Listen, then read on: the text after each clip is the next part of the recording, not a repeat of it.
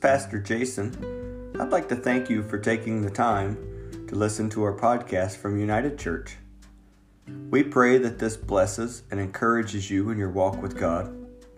If you'd like to find more information about our church, including our address, upcoming events, or find a place to give, feel free to visit our website at fergusunited.org.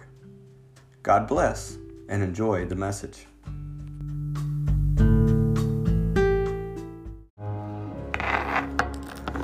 Have, for several weeks now, I think this would be the fourth week, kind of been in a series working with a theme, and it's my intention to wrap that up today. That everybody kind of consolidated on one side. I don't have to get whiplash, break my neck today. Uh, it's my intention to wrap that up today. Um, if you have your Bibles, we're going to read from Mark chapter 16, verses 16 through 18.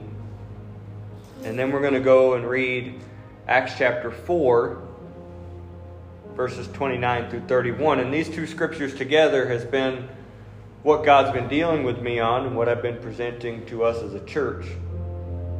Jesus speaking in Mark chapter 16, just before his ascension into heaven, uh, says this to his followers He that believeth and is baptized shall be saved, but he that believeth not shall be damned. And these signs shall follow them that believe. In my name they shall cast out devils, they shall speak with new tongues, they shall take up serpents, and if they drink any deadly thing, it shall not harm them. They shall lay hands on the sick, and they shall recover. So Jesus promises to his believers, to his followers, we could say Jesus promises to the church that there would be miracles. There was going to be the miraculous, but he makes a very strong connection between the presence of miracles and the presence of truth. He didn't just say willy nilly, there's going to be um, miracles happening all over the place. Uh, he said that they, the signs would follow those that believe. Now we get to Acts chapter 4, verses 29 through 31. And in this, contextually, the church is facing great persecution. They're being threatened that if they continue to speak in the name of Jesus, they're going to be thrown into prison, they're going to be beaten, they're going to be punished thoroughly. So they call a prayer meeting, and this is what they pray. And now, Lord, behold their threatenings, and grant unto thy servants that with all boldness they may speak thy word, by stretching forth thy hand to heal, and that signs and wonders may be done by the name of thy holy child, Jesus. And when they had prayed, the place was shaken where they were assembled together, and they were all filled with the Holy Ghost, and they began, I'm sorry, and they spake the word of God with boldness. So the early church prayed for the promise of the miraculous. They sought after, they desired to see miraculous things take place, but they also made a strong connection between the miraculous and the truth. Their prayer was not just, God, give us a bunch of miracles so these people stop threatening us. Their prayer was number one, God, fill us with boldness to speak your word. Give us the strength and the courage, in spite of what's being said to us, to go out and to continue to proclaim truth. And then they call upon his promise that we read about in Mark 16, and they say, and by the way, while we do that, we would sure like you to back it up with signs and wonders and healings and all the things that you talked about.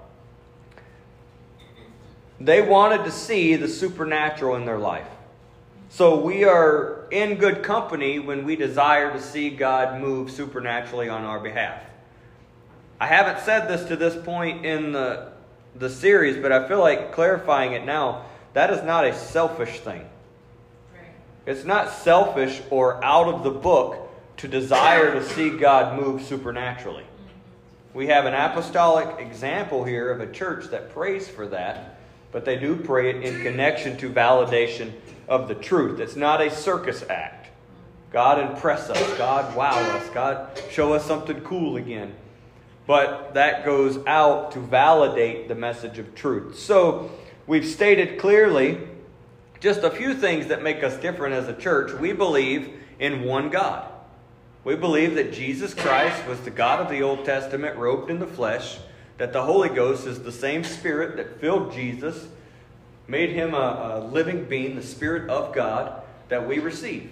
It's one God manifest in many different ways, and that's just three examples. I have to, I can't do too much review. Go back and listen online, I guess. Um, we believe in the salvation plan laid out in John 3 and Acts 2, that a person has to repent of their sins and be baptized in the name of Jesus Christ for the remission or the taking away of those sins, and that they will receive the promise of the Holy Ghost. God said that's what has to happen in order for us to experience salvation. That is not salvation of works, that's salvation of obedience. You don't do anything special when you get baptized in Jesus' name other than obey. God does the miracle work. And we believe in a life of holiness separation from the world, separation to God, pursuing Him, and separating us from things that He does not like. So, with that truth out there on our sleeve for all to see, we seek after and pray for God to do supernatural things that would validate that word. So, two weeks ago, we spent time examining Scripture and present day testimony in regards to the healing power of God. And we've seen that through Scripture, time and time again, God would miraculously heal the body of people who had various ailments. We heard testimony. My grandmother, in fact, stood up here on this platform and testified about being healed of uh, stage four breast and ovarian cancer. And that's not like it's, it's been in remission for six months, it's been 10 years she's been having a clean bill of health. She still, the doctors still have her come back in every so often, and they run the test, and every time it's a reminder of God's power and what He did in her life. We watched a testimony online of a gentleman who recently was blind and coming up out of the waters of baptism received his sight back. So God was a healer, and God still is a healer.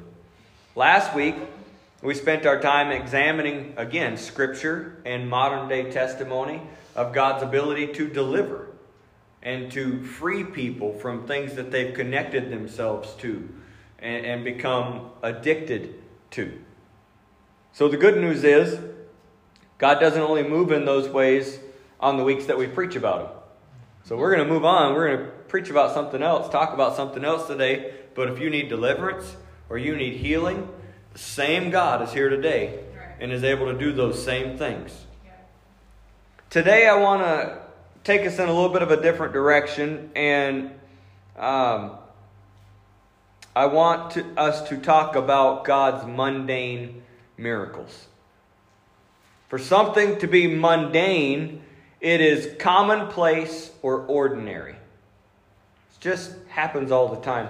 So it almost seems counterintuitive to talk about mundane miracles. It, it sounds like an oxymoron. Um, for something to be miraculous, it has to first be highly improbable.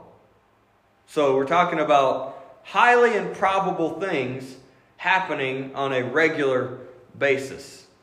We serve a God that makes the highly improbable common. One synonym that I really like of miraculous is supernormal. And I understand their meaning of that word being beyond normal. But I, I, think we need to get comfortable enough with seeing God move that seeing the miraculous is just, that's just super normal. Like we see it all the time. Old Testament examples. We're going to just walk through Old Testament examples. We're going to see examples from the life of Jesus, examples in the early church and some modern day examples again. So in 1 Kings chapter 17, we see God operating. Obviously, this is an Old Testament passage, and there is a, a widow there, who has very little to her in her possession. She doesn't have much left. In fact, the Bible lets us know that she has enough uh, ingredients to make one final meal, and her outlook on life is not very great. In fact, the prophet rolls into town and begins to talk with her, and her feedback to the prophet is this is, this is my plan for the future. I'm going to cook my last meal for me and my son, and then we're going to die. Like, she didn't have a whole lot of hope in the situation. She didn't really see an opportunity for God to move. It was highly improbable for them to survive with nothing left. And the prophet says to her, You know, great plan. But first, I'd like you to make me something to eat.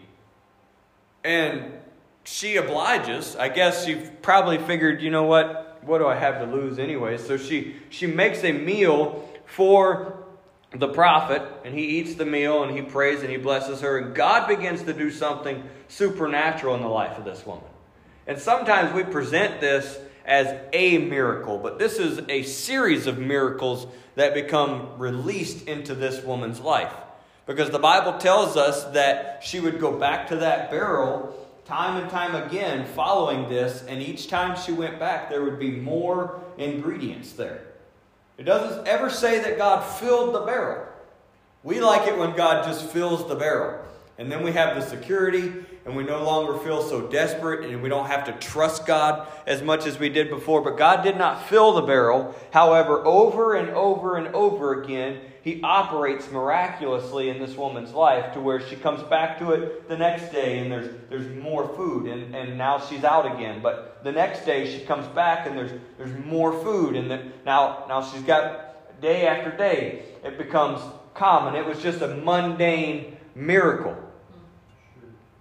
1 Kings chapter 18, so just one chapter later, so many times when we get caught up in talking about miracles, we talk about one of the two things that we've already covered. We talk about healings and we talk about deliverance. And we kind of gloss over or forget about all the other incredible things that God has done in the scripture. In this place, there is a, I guess, showdown, you could say, between God and his prophet Elijah and the false god Baal and the multitude of prophets that they had on the scene. And they both build an altar. And Elijah, being the gentleman that he is, allows them to go first. And the rule was, or the deal was, that whichever God answered by fire, then all the people would know they were God.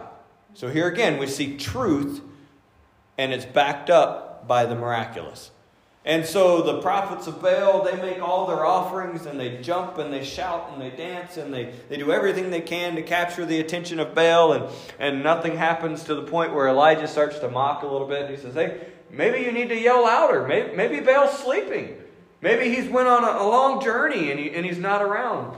Um, and then it's finally his turn. And he doesn't jump around. He doesn't like try to dry the wood out. In fact, he calls for 12 barrels of water to be poured over the offering, to be poured over the altar, to be, to be just, they just drenched this thing so that it was soaking wet. And I don't know if you've ever tried to start a fire with, with wet wood, it doesn't work real well.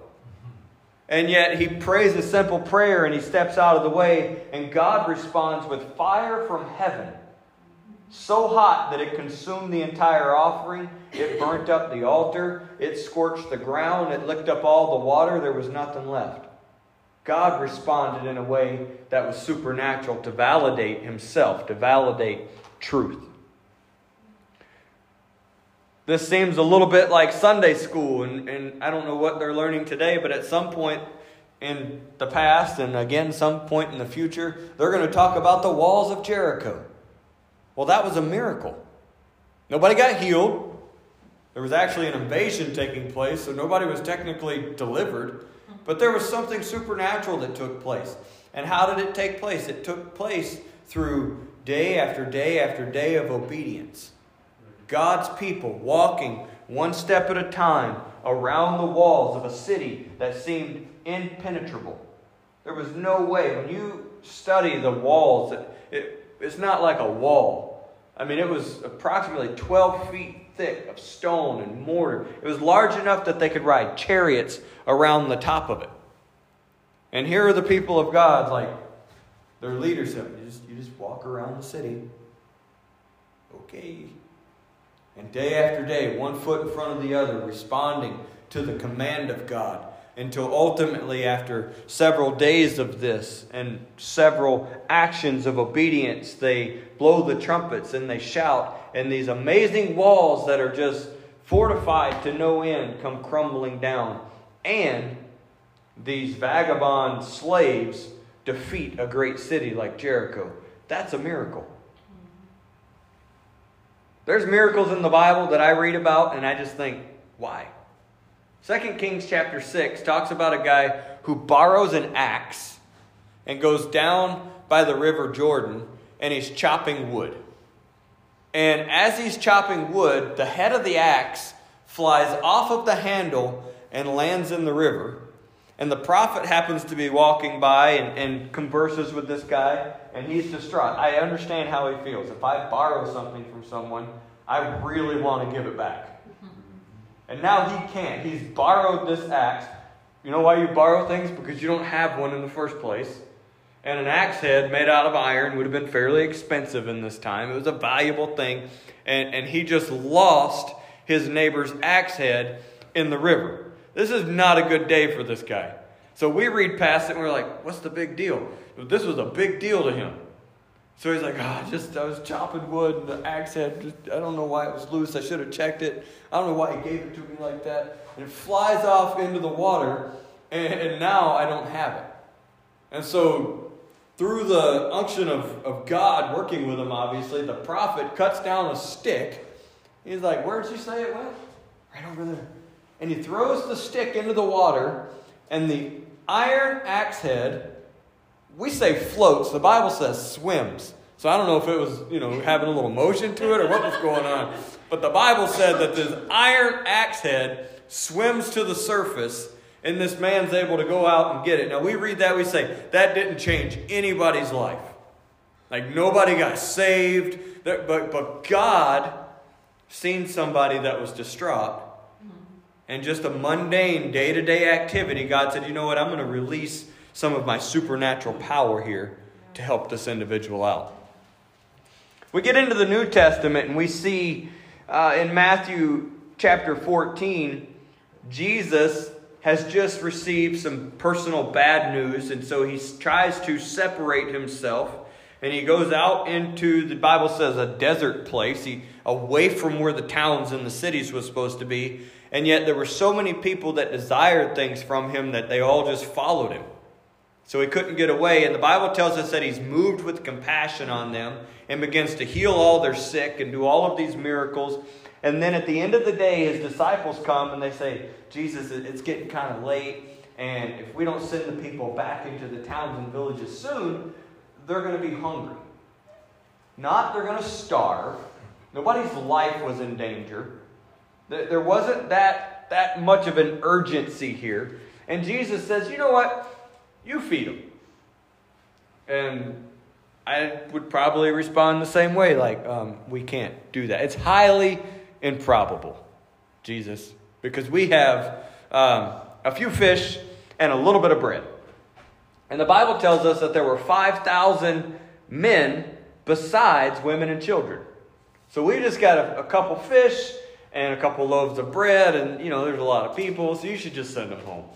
Jesus says, No, I, I, want you to begin to obey me. I want you to go out and to start having the people sit down in the grass in, in groups of 50. And, and so the disciples, they have no other choice other than forsaking Jesus, and they've seen too much at this point. So they act in obedience and they go out and they begin to give the instructions. And the Bible says that Jesus takes that little bit of fish and that little bit of bread and he multiplies it and he feeds a multitude of people. I know we've heard these stories. I am not nobody's like, "Wow, I didn't know that." We've all heard these stories and they just become mundane. They just become things that we're used to hearing. But that's what was going on. This wasn't a dire situation. These were just people who were hungry. And Jesus said, You know what? I, I will provide. He didn't say, Oh, sorry, guys, supernatural power is running kind of low. I've been doing all these important healings. He wasn't running out of the ability to, to operate supernaturally. He just feeds the, the thousands of people that were there. The very next thing he does, he, he feeds the people, he puts his disciples in a boat and tells them to go to the other side of the sea, and he says, I'll meet you over there. And then he separates himself and he finds himself a place where he can pray personally and recharge. He, he's setting an example for us. The humanity of Jesus is, is praying to the deity. And, and so we see all of this unfolding. And the Bible says that about midnight, he was there alone, but the ship full of disciples was out in the sea being tossed back and forth. It was the wind was contrary to where they were trying to go. So the disciples are rowing with everything they have. I don't know how many hours they've been out there at this point. They're exhausted, they're tired, and Jesus told them what? He said, I will meet you on the other side. So the Bible says that he just starts walking out on the water. He doesn't get in another boat. That's probably what they assumed he was going to do. He just starts taking a stroll. Too many times when we see this in pictures, flannel graphs and Sunday school and digital imagery, there's like smooth waters you can see the little ripple marks where Jesus has been walking. Remember, there's a storm taking place. Like so much so that 12 men can't row their boat. And Jesus is just strolling across the sea, just walking on water. No big deal here, just, just another day. I, I love this part because the Bible says, and he would have passed them by. He had no intention of stopping and helping them. He was going, I told you I'd meet you at the other side. And so he's walking by and they see him and, and now they're even more scared because in their, their carnal mind, they don't believe that it's Jesus. They believe that Jesus has died in the storm and it's a ghost that they're seeing. And so they begin to converse and they cry out. And, and Peter says, If it's you, call me out onto the water with you. We got to be careful what we pray because Peter put himself in this position.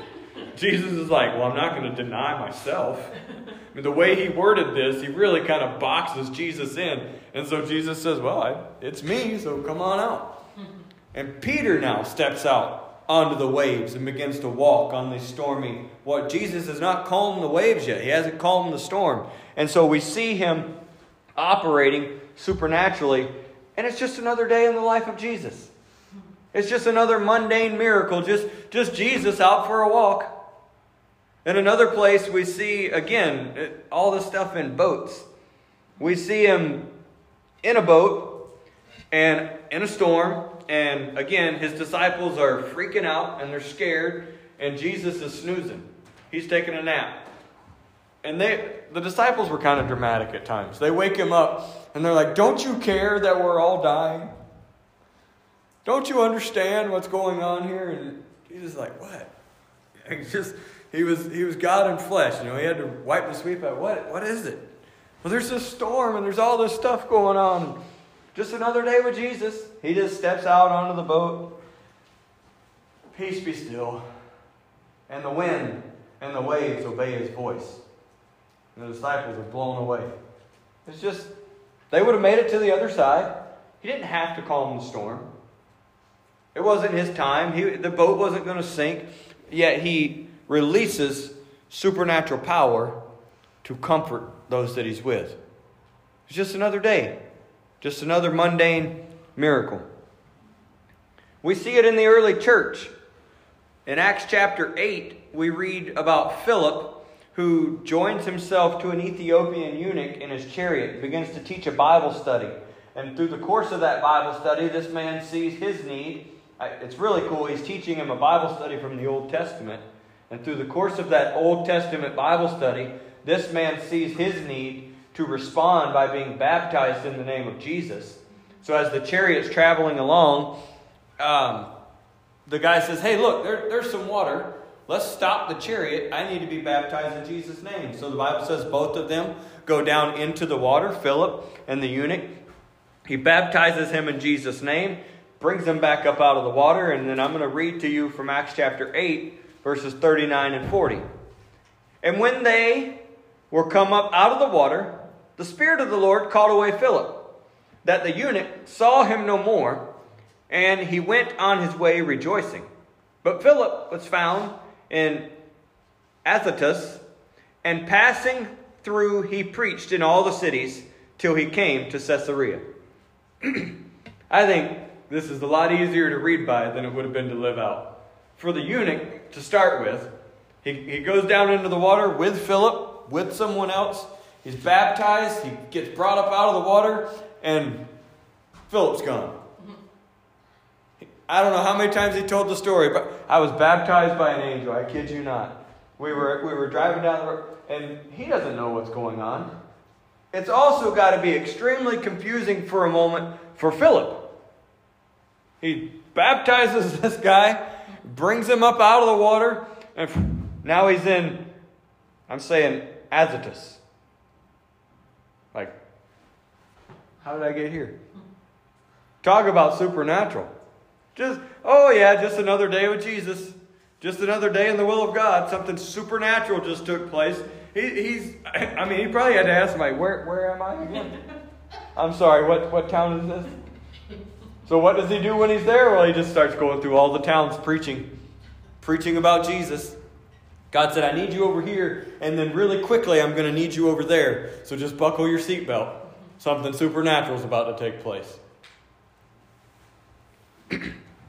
Acts chapter 20, Paul is preaching for a really long time. You read it. He preached for a long time. So much so that a young man that was there in service was sitting in the window, and they were in an upstairs area. And as he's preaching, this kid falls asleep.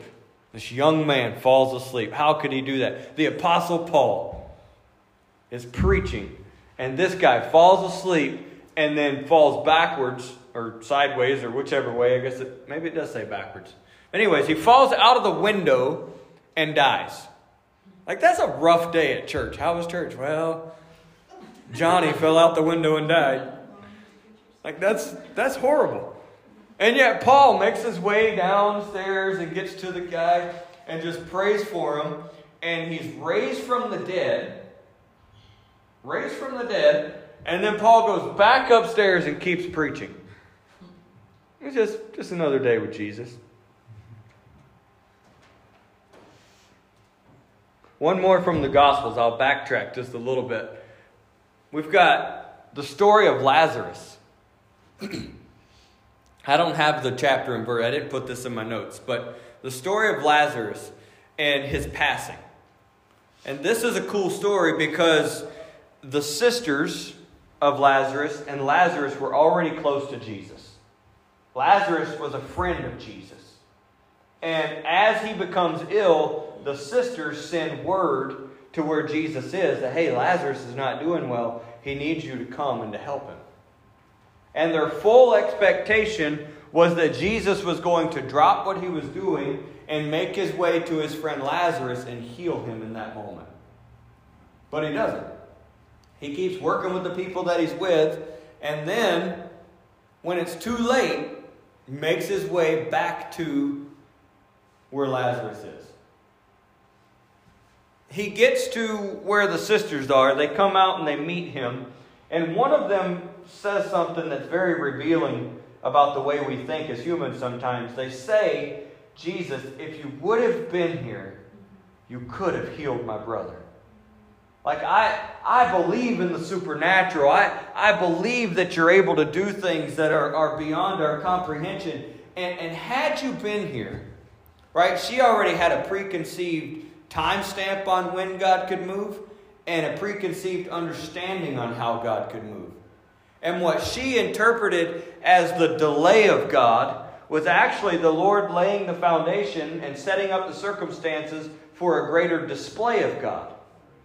And so sometimes we say, well, I prayed about it and God didn't, He hasn't moved yet. And so we say, well, it just must not be the will of God. I sought God for healing, and, and you know what? I, I'm not healed yet, so it must not be the will of God. And maybe it's not.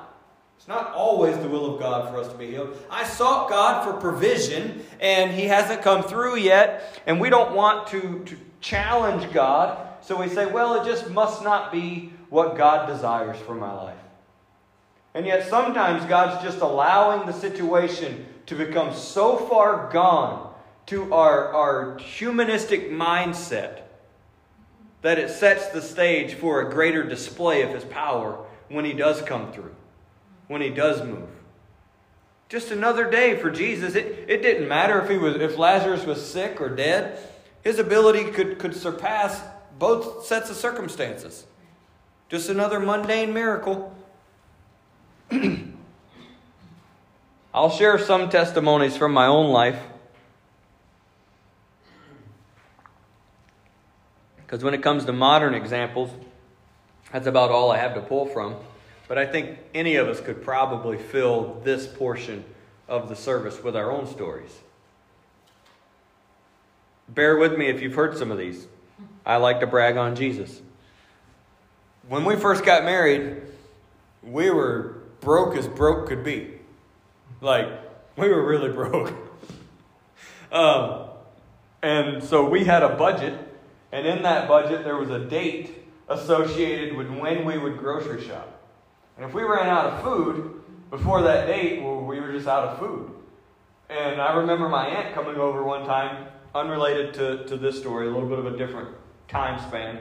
But she opens the refrigerator, and as she's opening that, she was just saying, Hey, I'm going to get something to drink. And she opens the refrigerator, and there was a gallon of water and a box of baking soda. Probably some butter or ketchup or something in the door. But, like, there wasn't much to choose from. She said, Why don't you go get some food? And I said, Well, because it's not whatever date. I don't remember what date was on the budget, but. So we, I mean, we we had to be careful. We had to really watch it. We were just that broke. Um, I was starting out as a flooring contractor, and in the winter, they're just I would go a long time without work. And so I was renting a house from the church that we were a part of, and part of the arrangement there, because we were always so broke, is I had to do so many hours of maintenance and upkeep at the church to help offset our rent. So we had all this snow. It's coming. We had all this snow piled up on the roof, and it was my job to go shovel the roof of the church. So I wake up and I was praying. I was really having a really bad attitude, complaining before the presence of God as I put my boots on, my bibs on, and anything else I could find to put on because I don't like the cold. About how, you know, this is going on and that's going on, and I don't have this and I don't have that, and just just really laying it out there, right? And in the middle of all that, I finally get all my stuff on, I get everything ready to go, and I open the door to leave, and, and from my front door, probably 15 feet down the stairs and on the sidewalks, just covered in bags of groceries. Where someone had responded obediently to God's prompting and went out and bought a bunch of groceries and left them on the steps and just left. So I'm inside. I just hope I wasn't complaining loud enough for them to hear as they were unloading the groceries. That's, that's my biggest desire about this whole story. But God seen a need, and it, it wasn't dire. Like, yes, we were going to be hungry. Yes, we were uncomfortable, but we weren't going to die. And yet God said, you know what? I can move in this situation. There's a mundane miracle that I can release right here on, on the middle of the week when you got no work and I can fill your refrigerator. God provides for us. He's really, really good at that. How many years ago did we take John and Crystal to Midwinter? Three years ago? Three years ago, I have her in the passenger seat of our van. I have um, a friend of mine, a, a, there was a couple. The husband was sitting behind her, and the wife was sitting behind me. And we're on our way to St. Louis, and we're making a transition. We're stepping out of the youth president role. They're able to come as our secretary, so they're, they're coming along with us. And we're on our way there, and we're in the middle of nowhere on these dirt roads. And I come up to a, a paved road, and I have to cross it and continue to go. And I look to my right, and there's a truck. And I look to my left, and there's nothing and I severely misgauged the distance of that truck. When I say truck, I'm talking a semi. And so I just very slowly, with, with no hurry at all, just very slowly started to roll across the road. And John behind me is saying my name, Jason. Jason, Jason! and finally, the urgency catches me, and I, I turn. And when I turn, all I remember seeing was a, a giant headlight. And there was no time to hit the brakes, and there was no time to hit the gas. The only thing I could do is rip the wheel in the direction that this truck was about to hit us. And it smashes into the side of the van. And the glass shatters and the metal crunches and the tires squeal as we spin all the way around 360 degrees in the intersection and then down into the ditch. And we finally come to a stop. And I, I can only think, oh my goodness, I just killed people. The van was completely total. Completely total. Talked to the truck driver afterward, and he said because of the way I, I slowly came out, he didn't think I was going to pull out. And by the time I did, it was too late. He never even really hit the brakes, and he was driving 55 miles an hour. Say, where's the miracle in that? All four of us got out of the vehicle. Outside of a couple of trips to the chiropractor, no one went to the hospital. There was no ambulance called. In fact, we got into the back of a squad car and drove to the nearest town and rented a car and continued going on our trip. God's hand of protection was there. And that's a miracle. I'd be a fool not to testify about God's ability. It's just another day. Whatever day it was, I don't know. Probably Thursday, Thursday morning. Nobody was there. Nobody got saved. Nobody was, you know, their life wasn't changed forever. No disabilities that were, were taken away from them, except for the ones that they should have gotten in the, in the car accident. God just said, you know what, I'm going to move there. I'm going to do a miracle in this situation. a little bit of a lighter note, but still just as important, because it could have cost me my life. Just a few weeks ago, I'm working, I'm building a garage. There's an 8 inch block wall, there's a 10 foot wall built on top of that, a couple top plates. My feet are at about 11 feet off the ground. Two by six wall. I'm walking this wall. My guys are on the ground. Chad is there. They're all making cuts, handing me the boards. I'm installing the boards on top of the wall. And I just kind of cracked my neck. And when I did it, threw my equilibrium off just enough to where I just, like, everything in my brain was saying, don't do this. But yet my body was just dizzy enough to where I just turned like this and just stepped right out. I'm 11 feet in the air, and I fell about this far, maybe a little bit further, and just stopped. Hmm. And I'm like, what's happening? And I looked down, and, and out of this entire job site, God orchestrated it so that when I stepped off, I stepped off exactly where an A-frame ladder was opened up. You know, that's about five inches by maybe 10, 11 inches. I landed both feet so square on the top of the ladder that it didn't even tip over. And I'm standing on top of a ladder like where it says do not stand. Yeah, I was very, very happy to be standing there. That's a miracle. You see, we see miracles all the time. We read this as these signs shall follow them that believe, and we're like, where, where are the signs? Well, they're all around us.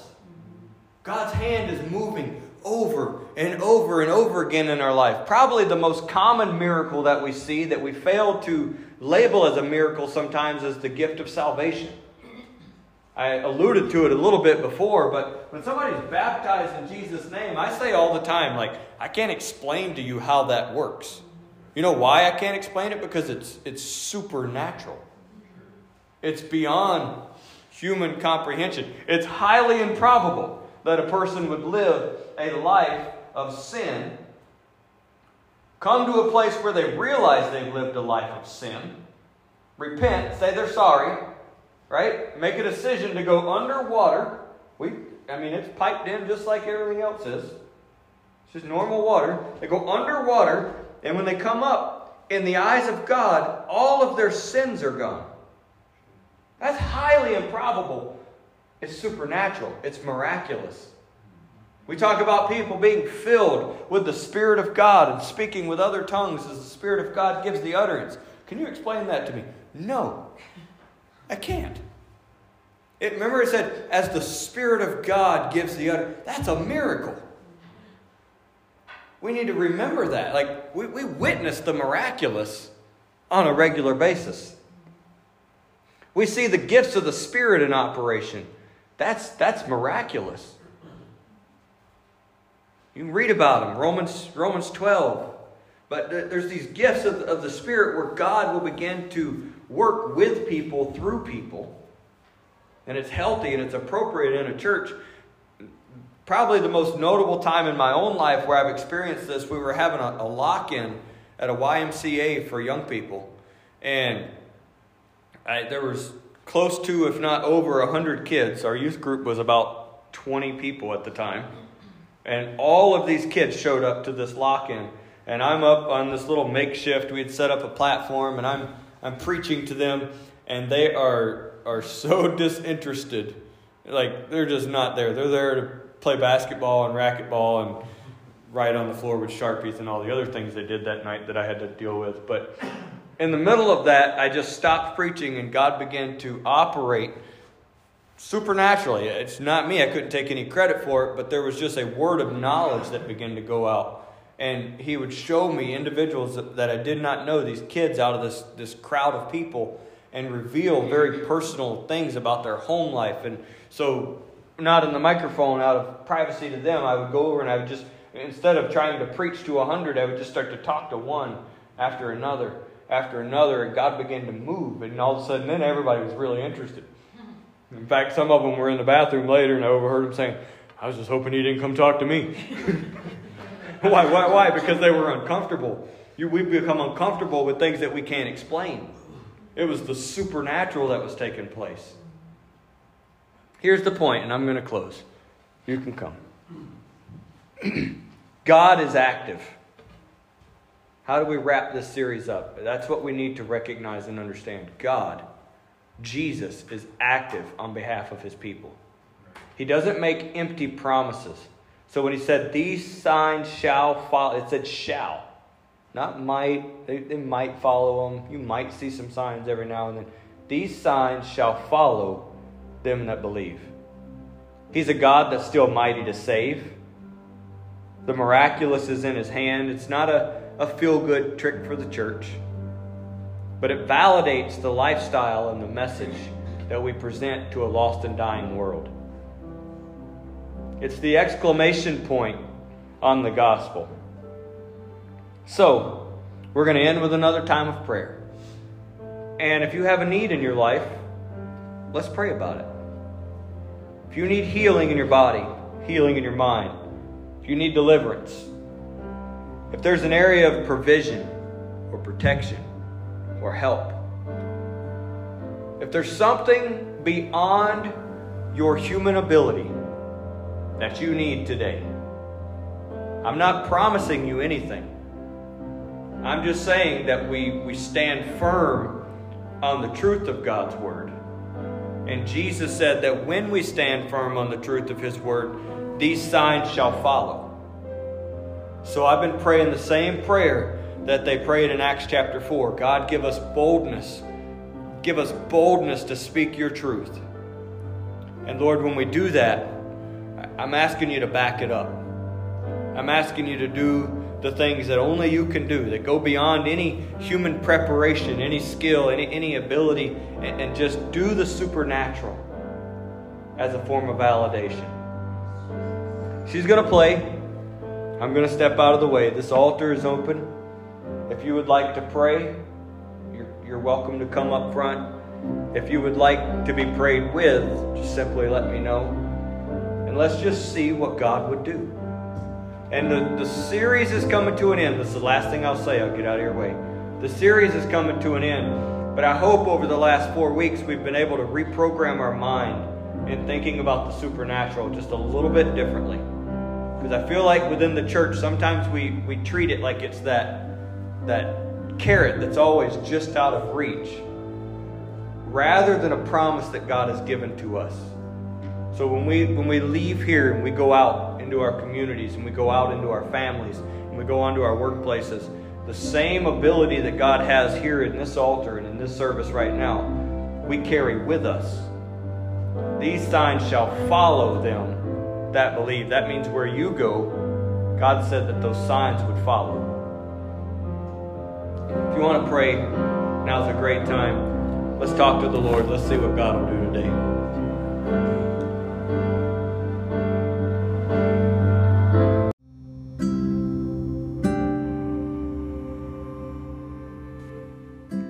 Hey folks, Pastor Jason here again. I pray the message you just heard inspires you to draw closer to God. We also believe at United Church that it's very important to be connected to a local assembly. If you're in the Fergus Falls or surrounding area in Minnesota, we would love to have you join us for a Sunday service. If you're not and you're looking for a local church where you live, we'd love to help with that as well. Take the time to stop by our website, fergusunited.org. Send us a message letting us know where you live, and we would gladly connect you with a great local assembly. God bless. Until next time.